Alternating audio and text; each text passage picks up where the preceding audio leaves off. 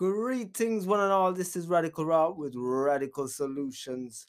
And tonight I continue with answers answers to issues dealing with the changes that's occurring right now on this planet Earth in terms of the evol- evolution of the human species. yeah, let's put it that way.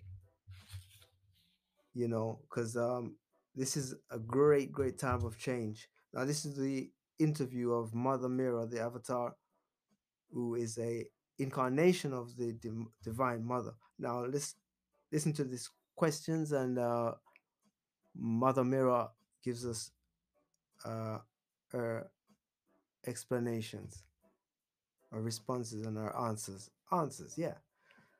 Question Are there other incarnations of the Divine Mother on earth at this time? Yes, many. Some will be known, others wish to remain secret. The work of each is different. Each expresses a different aspect of the Divine Mother. My scope is very broad and more integral. I help people at all stages of life, and I also work with Sri Aurobindo and Sweet Mother. Question If the Divine Mother is love, why is there so much suffering in creation?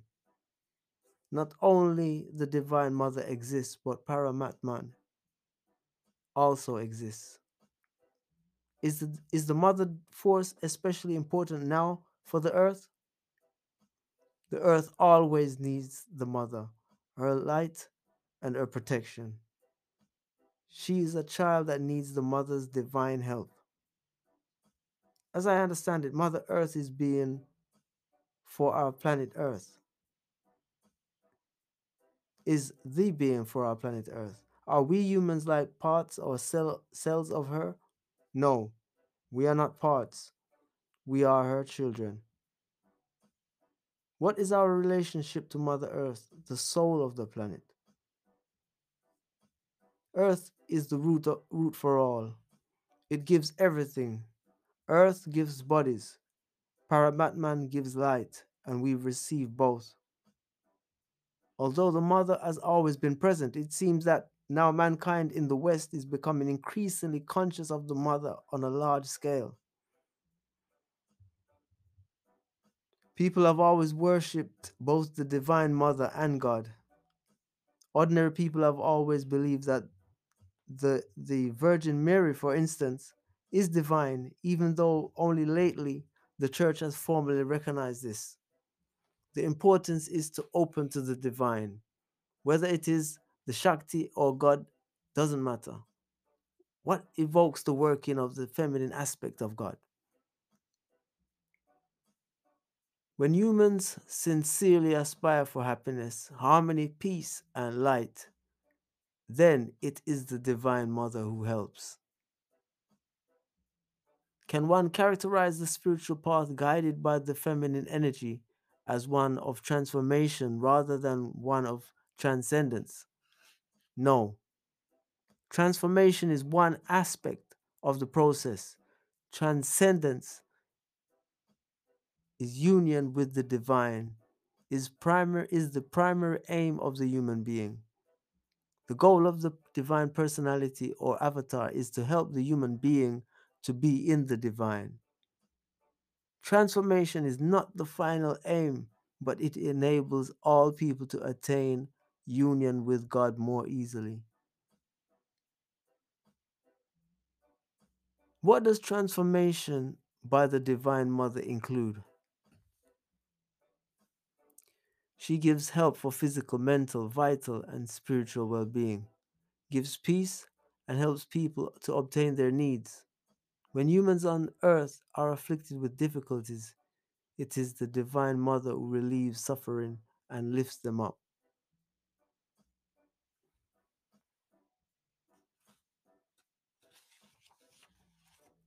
Do all mankind's old structures, the ideas and habits have to be transformed? Yes. But such changes take time. They have to be worked for, aspired for. Man has to do a great labor. God will not do everything. When people become conscious of the pr- presence of the light, the transformation can go faster.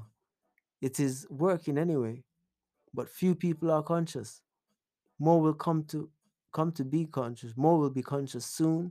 Many more, and then the work can be done with great greater efficiency. But in the meantime, enjoy the light. It is here. Let it change you. The transformation will come in its own time.